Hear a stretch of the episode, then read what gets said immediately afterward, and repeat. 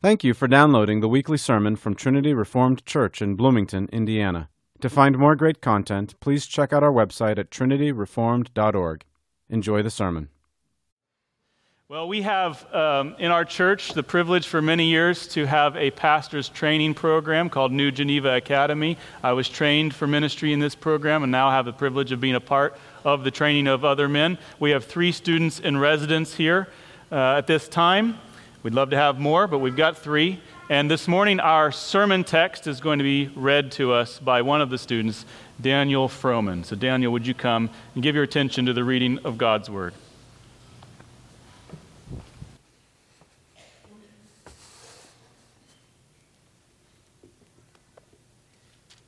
Good morning. I'll be reading from Acts 5, verses 1 through 11. This is the word of the Lord, and it is eternally true.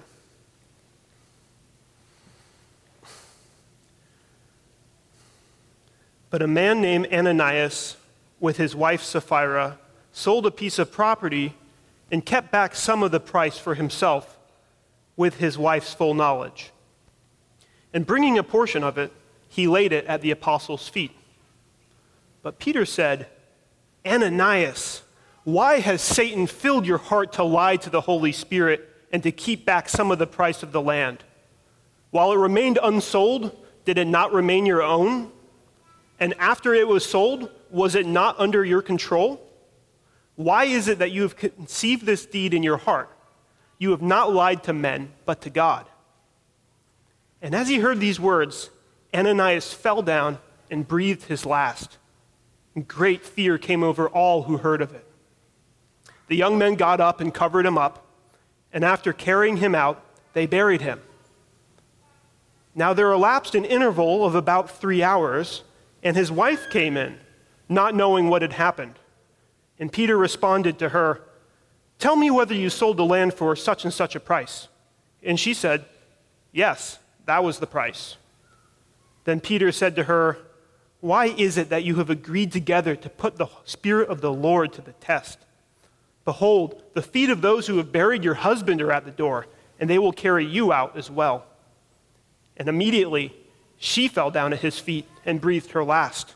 And the young men came in and found her dead, and they carried her out and buried her beside her husband. And great fear came over the whole church and over all who heard of these things. This is the word of the Lord. God. Thank you, Daniel.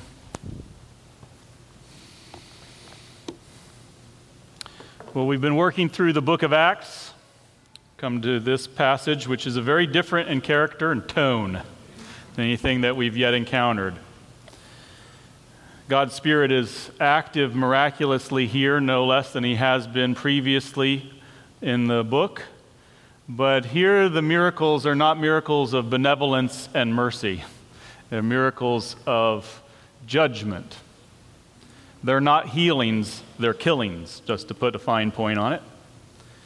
Normally, the miracles and signs that attend the gospel um, proclamation and the ministry of the Spirit in the book of Acts are miracles that are miracles of healing and blessing. And that goes well with the message of the gospel, which is a message of hope and reconciliation through Jesus Christ. And those miracles are accomplished there to confirm the authority of this message and of the messengers. Negative miracles, you could call this a negative miracle, like this, are less common but not unprecedented.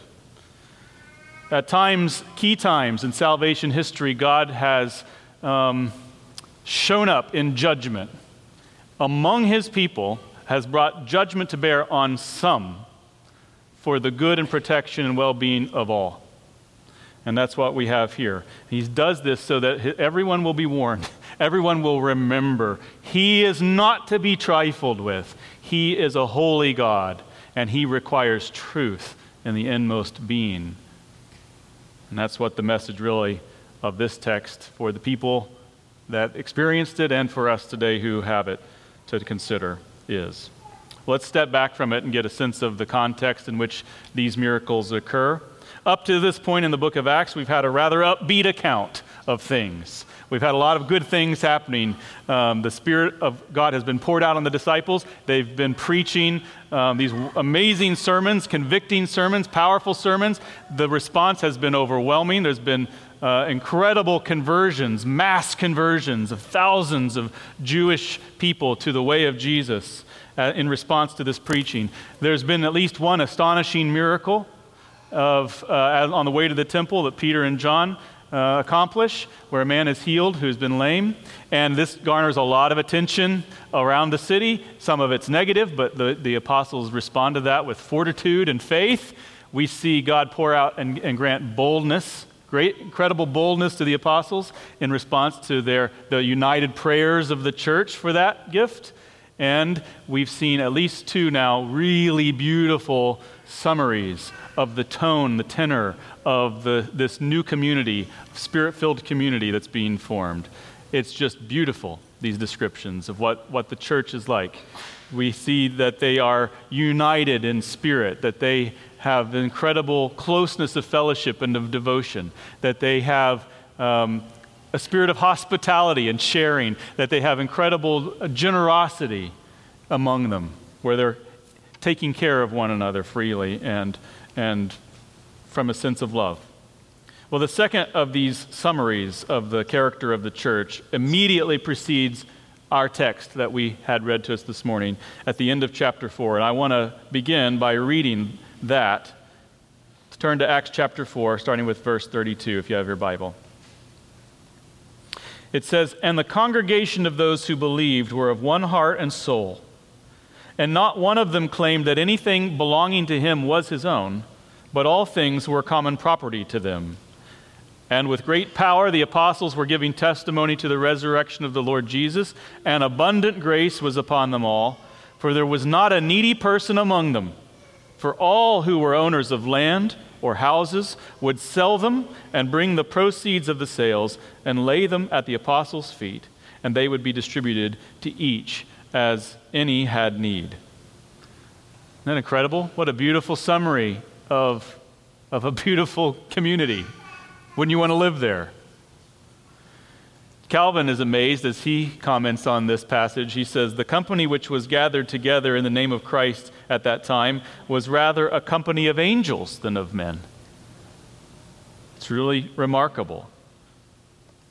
None of them are thinking, as is this the habit the, the, the, the steady state of each of us is to think, okay, well, I've got this stuff. How can I manipulate this stuff that I have to my greatest advantage? How can I position things and I work things so that I can grow my wealth and I can get more of what I want for myself? That's the steady state of man. That's our, that's our base, that's, where, that's how we live and approach life. That's our normal fleshly orientation to things. And here we see something completely different.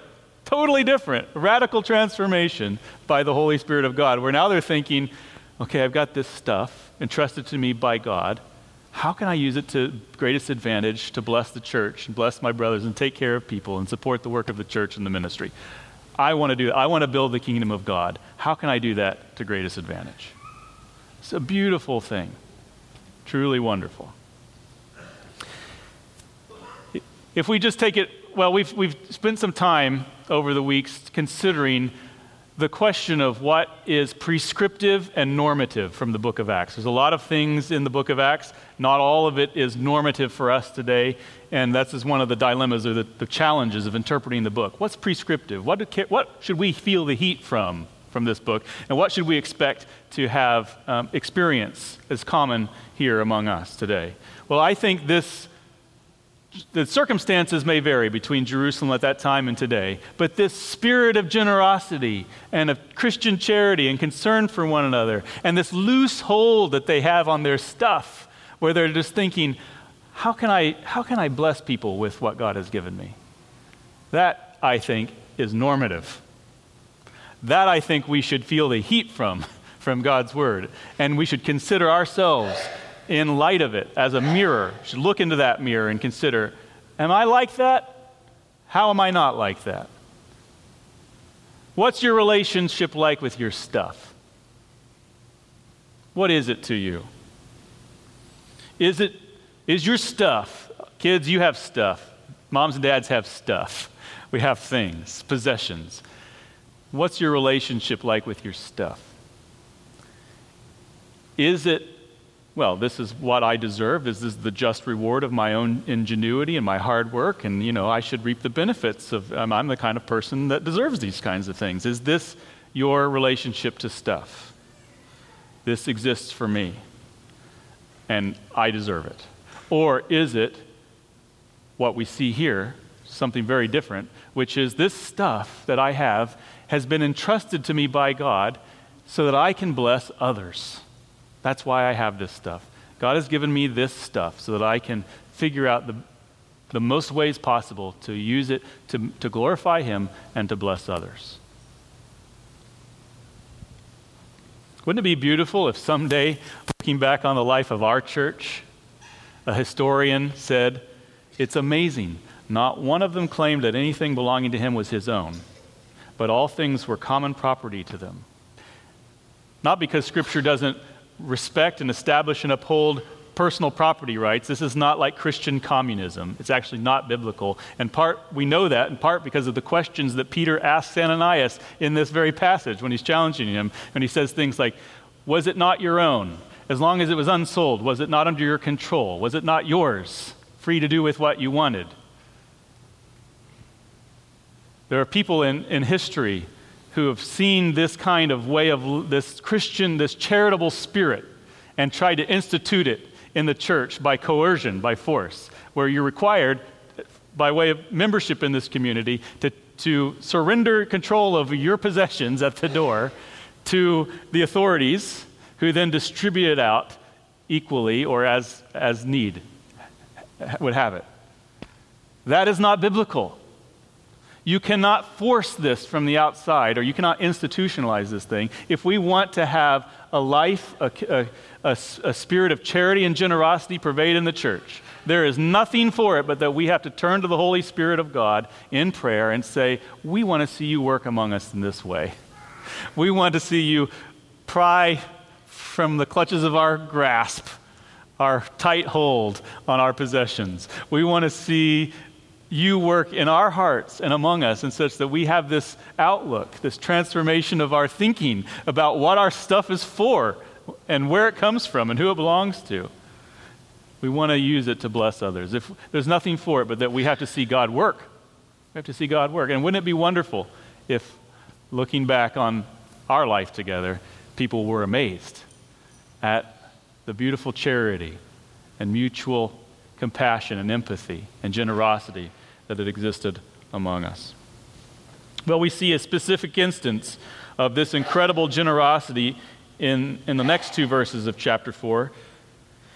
Verse 36, it says, Now Joseph, a Levite of Cyprian birth, so a man from a, a Levite who had been living in Cyprus, who was born there, who was also called Barnabas by the apostles, which translated means son of encouragement, and who owned a tract of land, sold it and brought the money and laid it at the apostles' feet. Well, this is our introduction to this man Barnabas, who becomes very important as the book goes on. He's very significant in the life and ministry of the Apostle Paul. This is Barnabas, who God directed, the God Spirit directed, to meet Paul after his conversion. He's blind and needs someone to comfort and help him and guide him, and Barnabas is sent to him.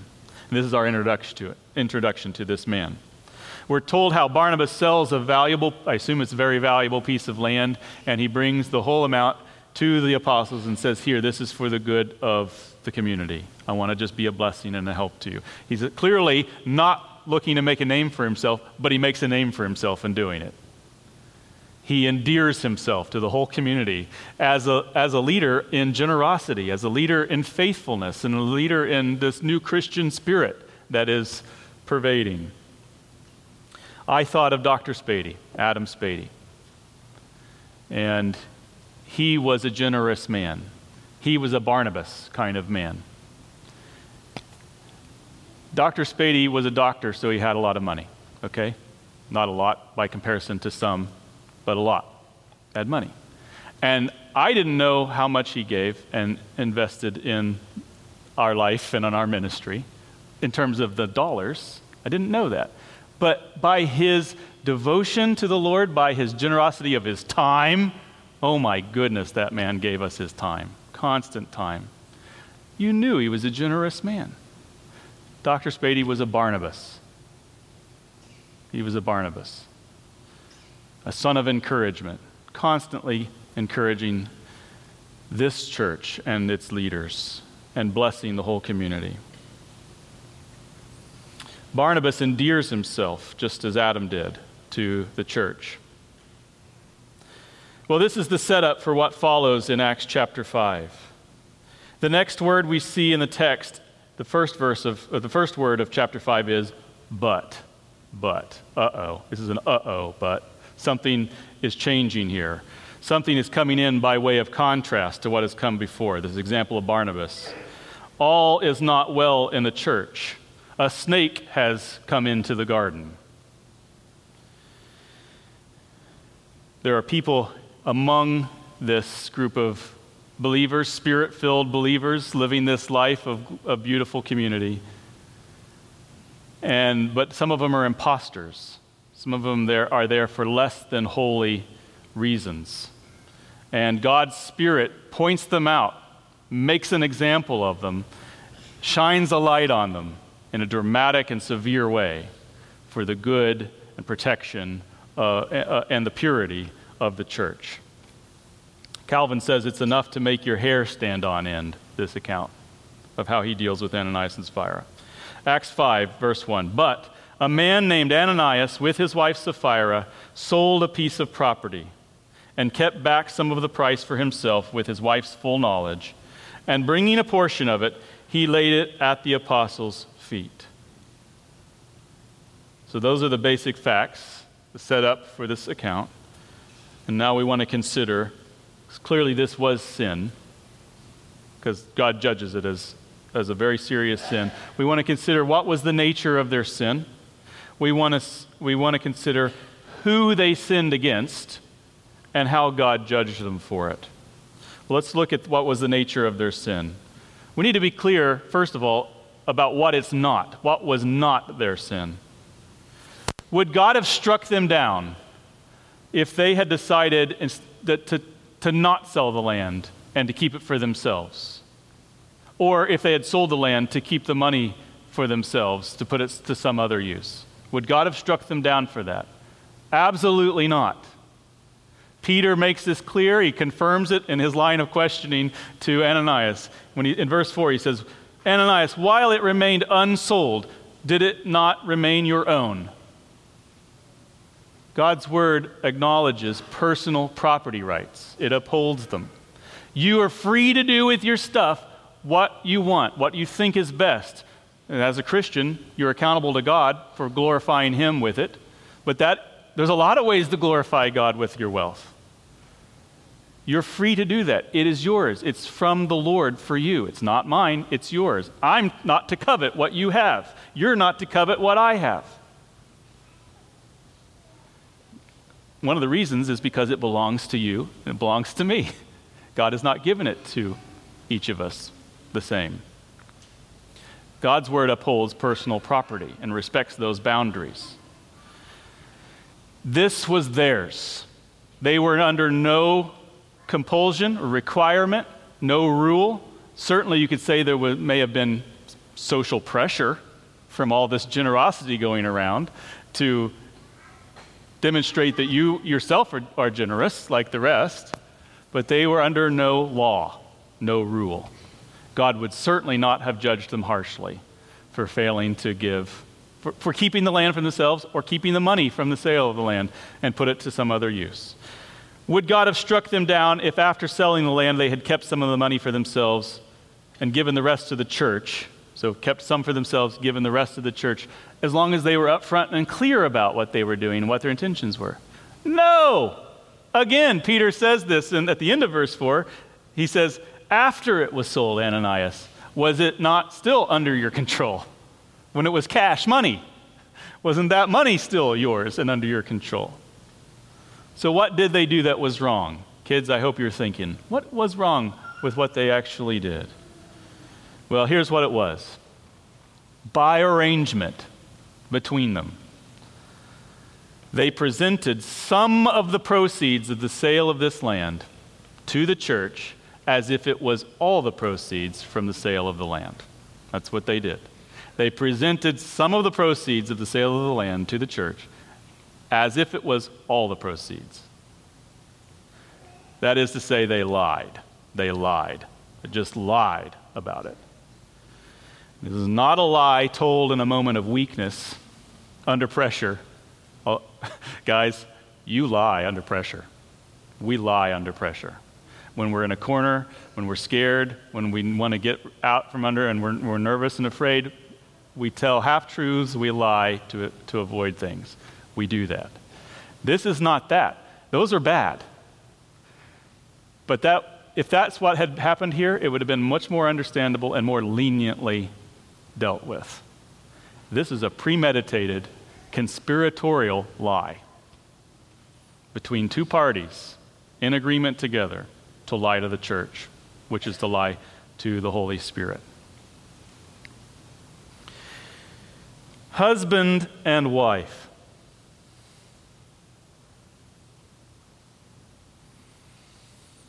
We're often weak, husbands and wives, independent of each other.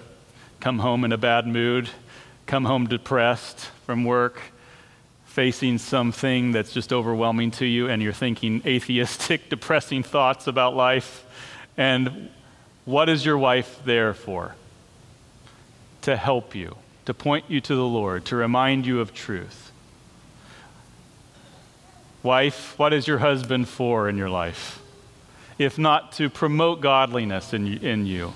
That's what marriage is. It's, this is one of the great blessings of marriage is that when one of us is weak and tempted and being led astray, the other one is there to say, No, no, no, no, come on, come on, come on, come on. We're not going to do that. We're not going to think that way. We're not, no, no, no, you can't be saying that because remember what God has said. Remember. This is what marriage is for. And what an abuse of this blessing of God where both of them agree together. They're in cahoots together against the Lord. In the name of carrying the name of Christian and carrying the badge of a Christian marriage, they conspire together against the Lord and against his people with this by perpetrating this lie. Now, what would motivate them to deceive the church in this way? What were they seeking? Well, this is not hard to figure out, and it is also not hard to, to what would I say? It is also not hard to relate to. That's what I would say. It's not hard to figure out what a, what a motive would be for doing this, and it's not hard to relate to that motive, actually. What's the motive? All these people are being generous. Barnabas has just done this great thing and endeared himself to the church. I want to be endeared to the church. I'm covetous, but I also uh, but I'm also covetous. I want the applause of men just as much as I want my money. So here's an idea. Let's try to get both. Let's try to get some money out of the deal and also some applause out of the deal.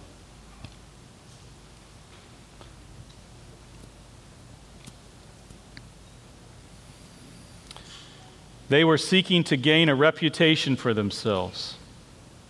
They wanted to look good in the eyes of others.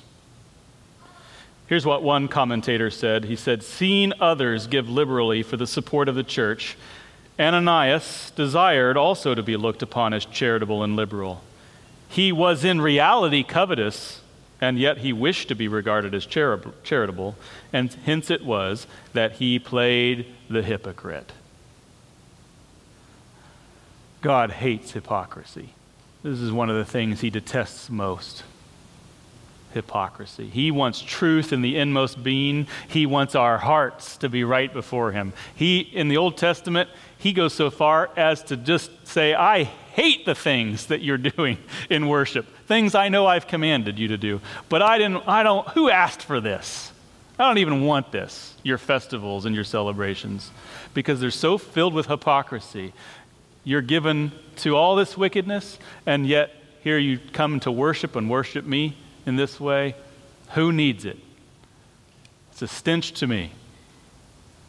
God desires truth in the inmost being. And here are people pretending to be something they're not. People pretending to be something they're not.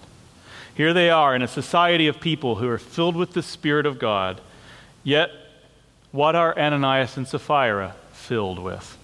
You see what Peter says to him in verse 3 Ananias, why has Satan filled your heart to lie to the Holy Spirit?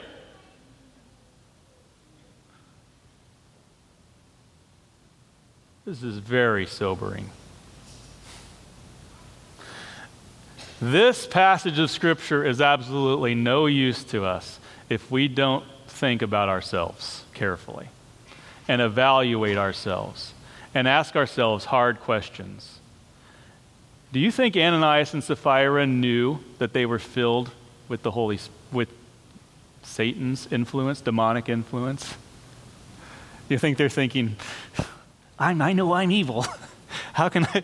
No, this is not the mentality. Satan clothes himself in light. He is a deceiver, he is the father of lies.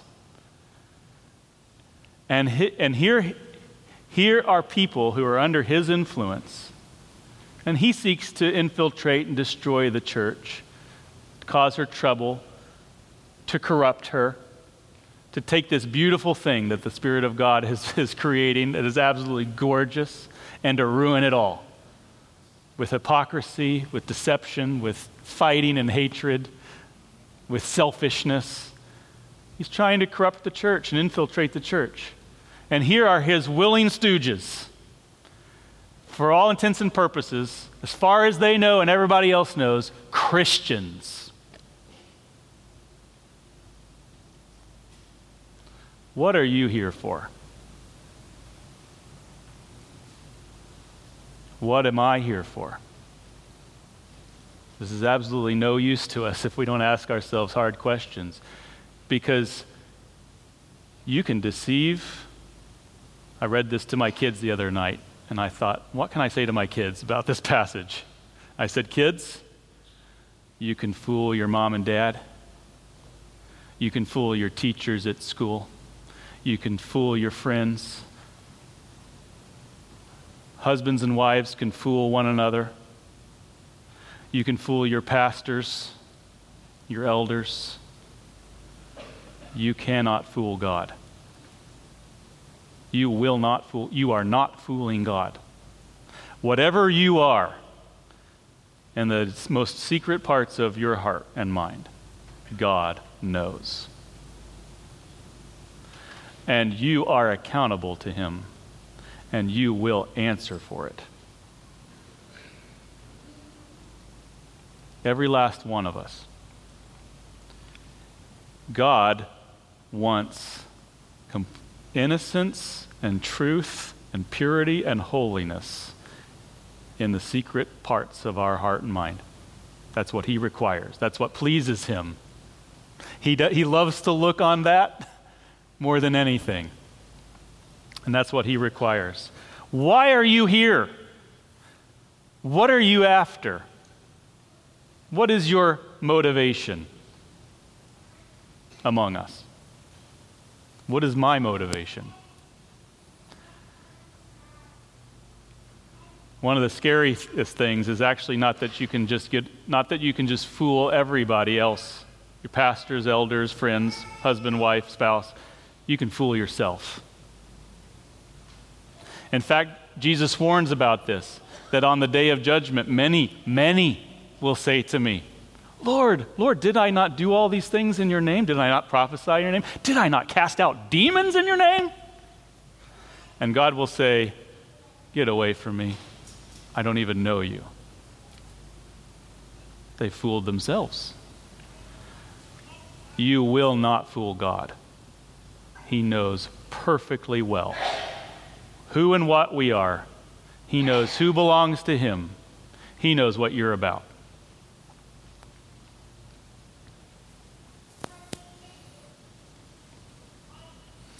Jealousy, covetousness, ambition, greed. These are not fruits of God's Spirit, they're fruits of the devil. They're fruits of the flesh. But motives like these, motives like these, jealousy, covetousness, greed, they don't present themselves as jealousy, covetousness, and greed unless they absolutely have to, unless they're forced out into the open. But they only succeed because they exist under a covering of godliness. And so ask yourself, what are you about? Self, what am I about? If God were to show up in judgment now, right now, who would survive?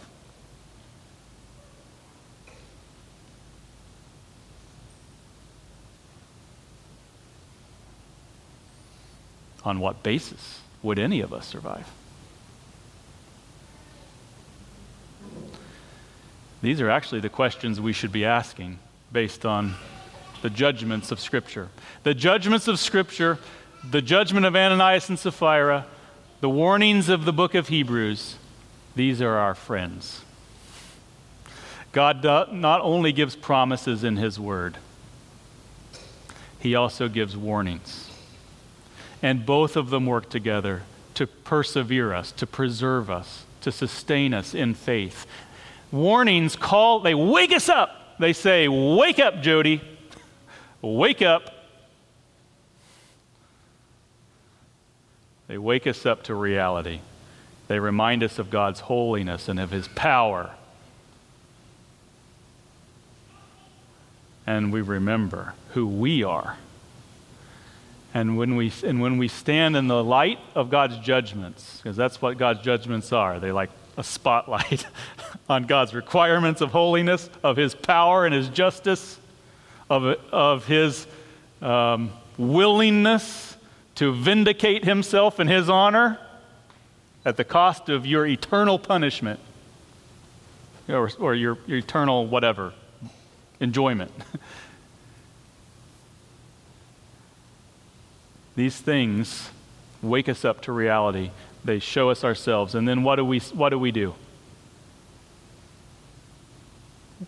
We go where there, there's only one place to go from there. That's what their purpose is. That's what the law of God's purpose is. That's what the judgments of God are for. They are to point us to the only hope, point us away from all false hopes, all false assurances, to the only hope there is, which is the Lord Jesus Christ, who died for hypocrites.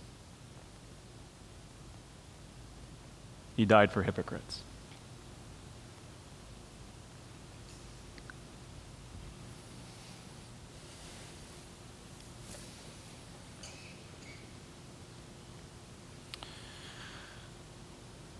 They lied. Maybe they lied explicitly. Maybe they said, We've just sold some land, my wife and I, for such and such an amount, and we are pleased at this time to be able to donate that amount to the church. Maybe they just said that. Maybe they did it implicitly. Maybe they just put it at the apostles' feet and let people draw their own wrong conclusions about the, the, the meaning or the significance of the gift.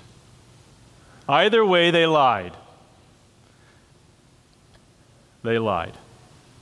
They, they lied in, in a premeditated, intentional, and conspiratorial way to the church leading people to think more highly of them than they deserved. And we see by God's response how seriously he takes that kind of lie. I say they lied to the church because that's certainly who they thought they were lying to. It's like they're not thinking about God at all.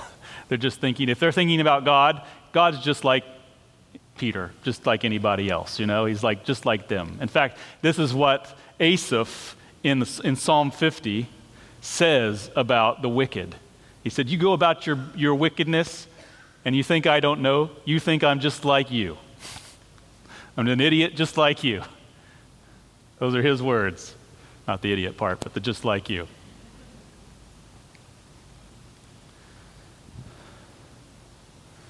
When we sin, when we lie,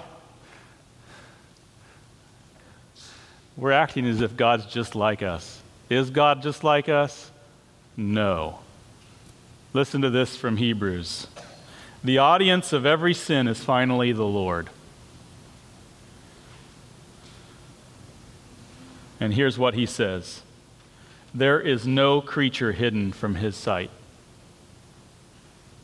This is Hebrews 4:13. He says the author says there is no creature hidden from the Lord's sight, but all things are open and laid bare to the eyes of him with whom we have to do.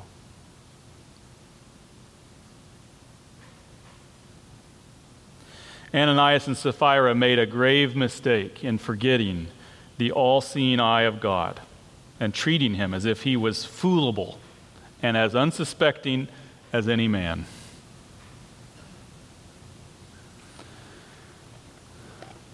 You will stand before God.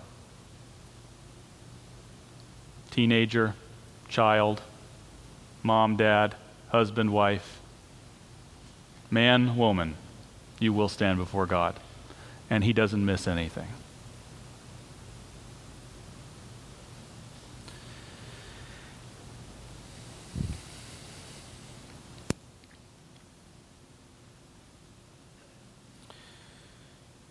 Consider how God judged them for their sin.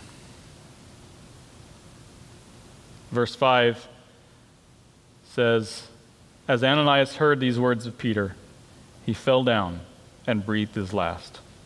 Boom. Dead on the spot.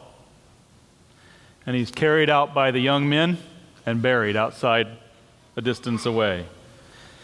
Three hours later, his wife comes in, and knowing nothing of what has happened with her husband, is given a chance, mercifully by Peter. This is important investigatory work. He, she's given a chance to exonerate herself from any involvement in this lie. But by, some, by a, a caref- carefully crafted question, the way she answers it, she proves that she's part of this conspiracy and is, is a sharer in it, in the lie. And what happens to her? Verse 10 And immediately she fell at Peter's feet and breathed her last. And the young men came in and found her dead, and they carried her out and buried her beside her husband. There's a number of commentators, both ancient ones and modern ones, who don't very much approve of the way God deals with Ananias and Sapphira.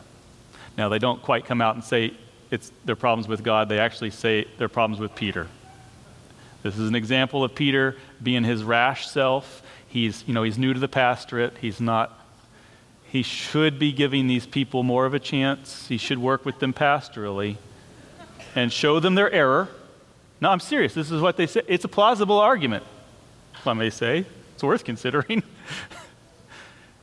we, have to under, we have to ask why does God deal with them this way? This is severe.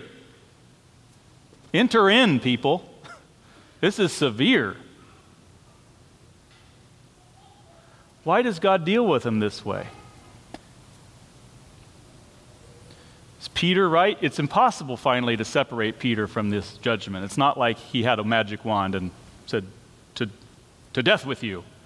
But he is the mouthpiece of God in discerning the error by the Holy Spirit. It would have gone undetected if God had not given Peter this word of knowledge, this discernment from above to see what was going on.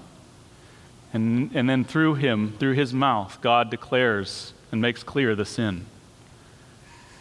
And then they die. And, and in the case of Sapphira, Peter actually says, It's going to happen to you, and it happens to her. But it is clearly the Spirit of God. Peter is just the mouthpiece in the room. God's Spirit punishes this pair, pair, severely. Why would he do this when so many other people seem to go free, like you and me, for instance? Is this an example of God being capricious, arbitrary? Well, we just don't think about God as we should. This is the problem.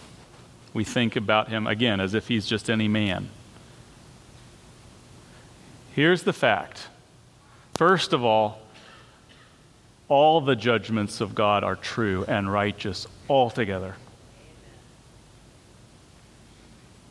Whatever he does is good and upright and just. All his deeds are faithful. We start there. And then we remember that he is holy. And when we get when we remember and we get a hold of this what it means that he is holy and exalted and we see our sinfulness and we consider how prevalent hypocrisy and deception are in in the lives of men, in our lives, it is not amazing that Ananias and Sapphira were, were judged. They got what they deserved. What's amazing is you and I don't. That's what's amazing. And many people don't, at least in this life.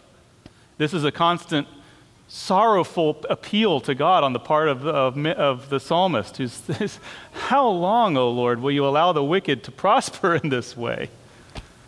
God, as they used to say, often does seem to wink at unrighteousness. He's tolerant, he's patient, he allows it to go on. Why does he do that? To allow time for people to repent. If you want to accuse God of being too harsh with Ananias and Sapphira, you got God all and yourself all wrong. What you should realize is God's not being harsh with you. Praise his name. Give thanks to him. He's not being harsh with your neighbor. Go to them and love them and call them to the Lord.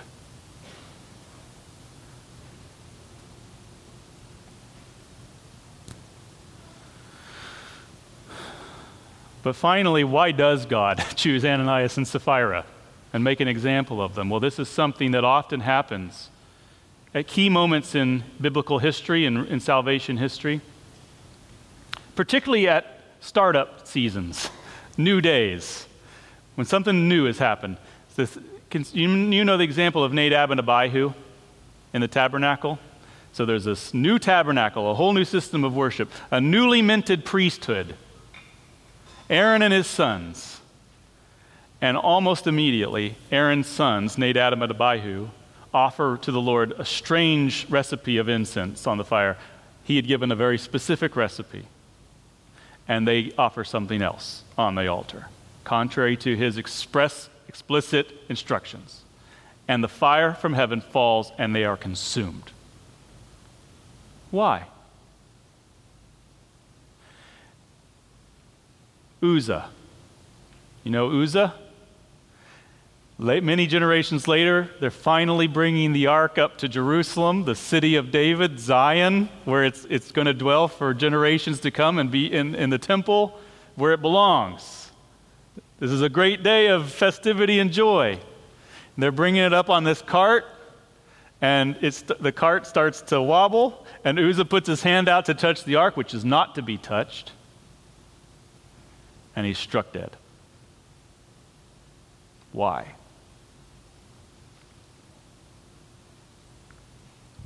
is another example, but I have to remind myself of what it is. Achan. They're coming into the promised land. They're inheriting the blessing of the promised land. They're taking it by force. They're conquering. And Achan, almost immediately, breaks God's word and takes some of the stuff that's under the ban for himself and hides it under his tent. And he's commanded to be stoned with his whole family. Why?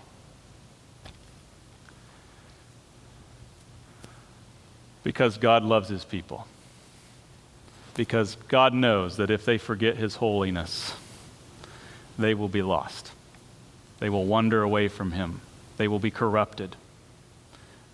They will be destroyed by their sin. And God reminds them by making examples of some who are receiving the just penalty of their error. He's mercifully making an example of them for your sake. It says in 1 Corinthians chapter 10, hearkening back to things in the Old Testament, and particularly the judgments of the Old Testament, these things were done for your sakes. These things happened for your sakes, so that you would be taught and instructed about the nature of the Lord. Ananias and Sapphira happened for the sake of the purity of the church. So that you and I would be, re- would be reminded. I've not had a great week, by the way. This is not fun text of Scripture to ruminate in for a week. but it's been a good week for my soul. And this is a good word from the Lord for you.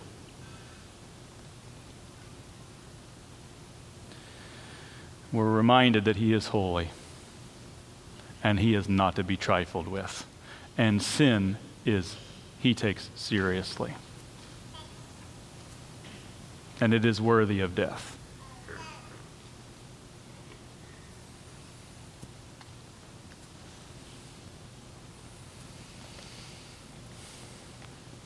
What was the effect that this judgment had on the church? Well, we see in verse 11 great fear came over the whole church and over all who heard these things. So, even outside the church, there's people who have heard and take it to heart and are afraid. But inside the church, there is great fear that comes over them. Fear is a very useful thing when it is fear of the Lord. One of the worst condemnations in Scripture of a, of a people is that there's no fear of God before their eyes. Fear of God is really just a reminder of His holiness. And when we remember His holiness to any degree, when that's a part of our thinking, then we are held in check by that holiness, by that knowledge of God. A people who have no fear of God before their eyes are a people who just give themselves to wickedness without any restraint. And that is an awful condition. So God wakes us up to his holiness so that we will be held in check. It's kind of God to call us back to his fear. It's kind of him to give us accounts like this and to call us to our senses. Calvin says, Believers never fear God so perfectly. Believers, you and me, believers never fear God so perfectly that they do not benefit still further by being warned of his judgments. We benefit from reminders of his power. Well, this hair raising account is a call to self examination for you and for me.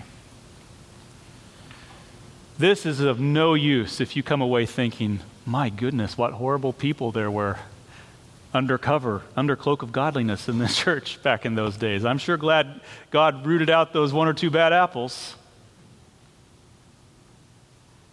Phew! Think of what we could have become.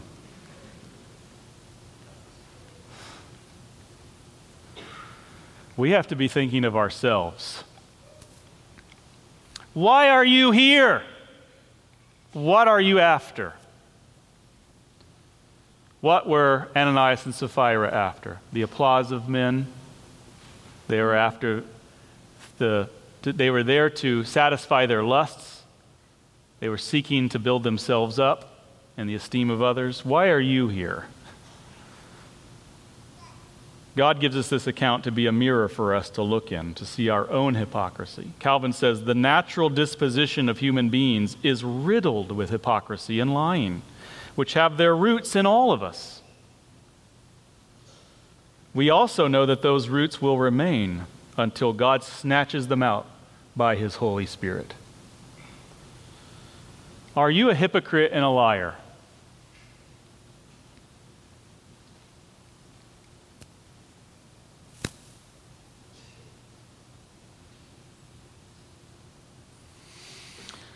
I sure hope the answer is yes.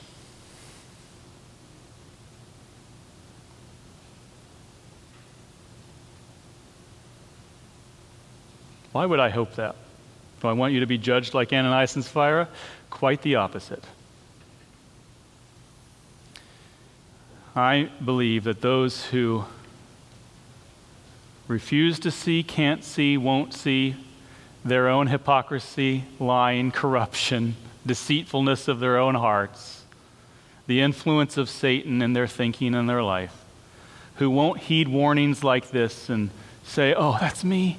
Forgive me, Father, for I have sinned. I don't want to be like that. Save me. people that don't go there, who won't acknowledge their sinfulness, their hypocrisy, I'm afraid, are under the condemnation of Ananias and Sapphira. They're the real hypocrites, the people who won't say they are.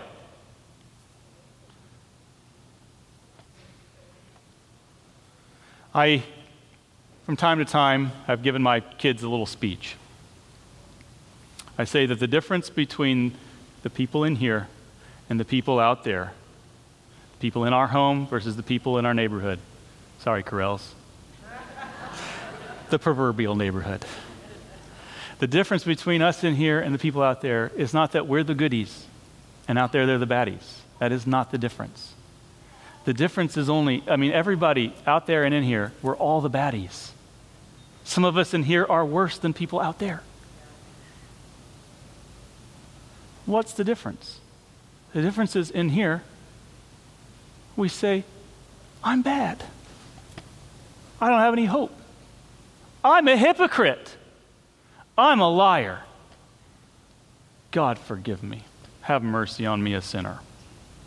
That's the difference. That's what a Christian is. That's what a saved and justified and forgiven Christian is. That's the fruit of the Holy Spirit. That doesn't happen by nature, because by nature we have no hope that by looking at ourselves, by looking at the holiness of God, there could be any salvation or answer for our dilemma. So we people who, who have no hope, who won't haven't heard the gospel, who don't receive the gospel, they will not look at their sin because that's condemnation and they can't bear it. But we have one who has borne it, Jesus Christ. He has borne the condemnation due for our hypocrisy and our lying and our sin. And so we can look at it. We can confess it. We can say, Yeah, that's me. That's me. Oh God, forgive me. Be, have mercy. I depend entirely on your mercy. I have nothing in myself. Know, when God calls us back to that, we should be grateful to Him. The closest thing, this is weird, I'm just going to give you a little personal anecdote. The closest thing that I have in my life to a conversion story, strange. Some of you might have heard it, but it's a strange story. I prayed a prayer when I was seven. I felt better for 48 hours. And then for the, re- for the next 20 years, 18 years, I did not have any peace with God. I just felt condemned. I felt there was no hope. I could not resolve the tension in my life.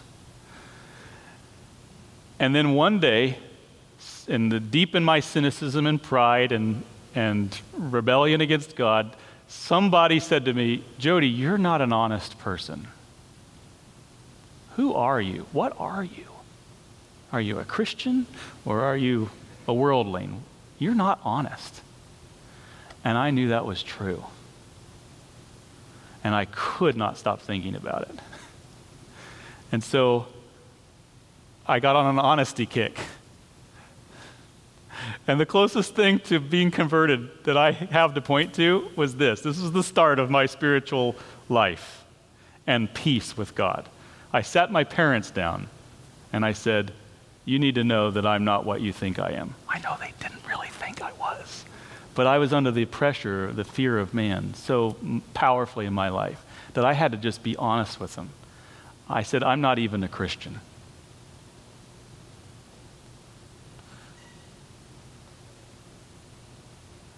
That was the start of me being a Christian. Isn't that weird? Maybe everyone's story is different. Everyone's hypocrisy, fear of man, works its way out uniquely interesting ways. That was the way God started his work in me. Coming to the end of myself and being finally being honest and just saying, This is who I am. And then I started to understand the grace of God because I was honest with myself and with people around me who love me. Some of us are liars. We're hypocrites, the worst kind.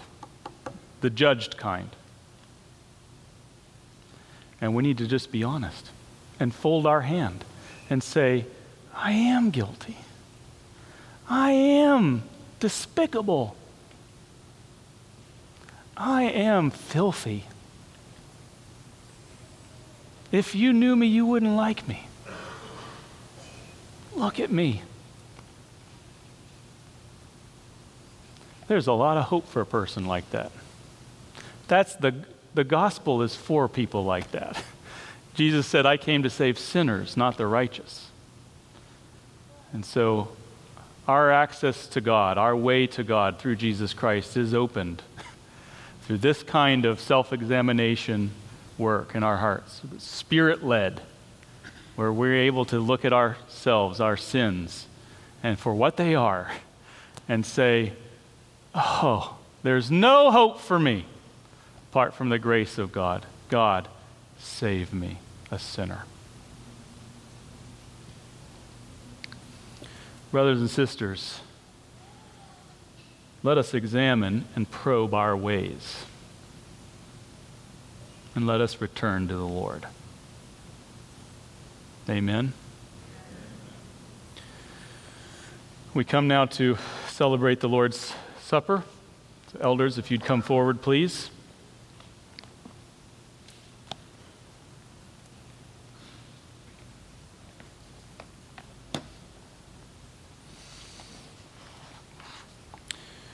That whole sermon really was an exhortation to the work that is required to participate in this meal and escape the condemnation of this meal.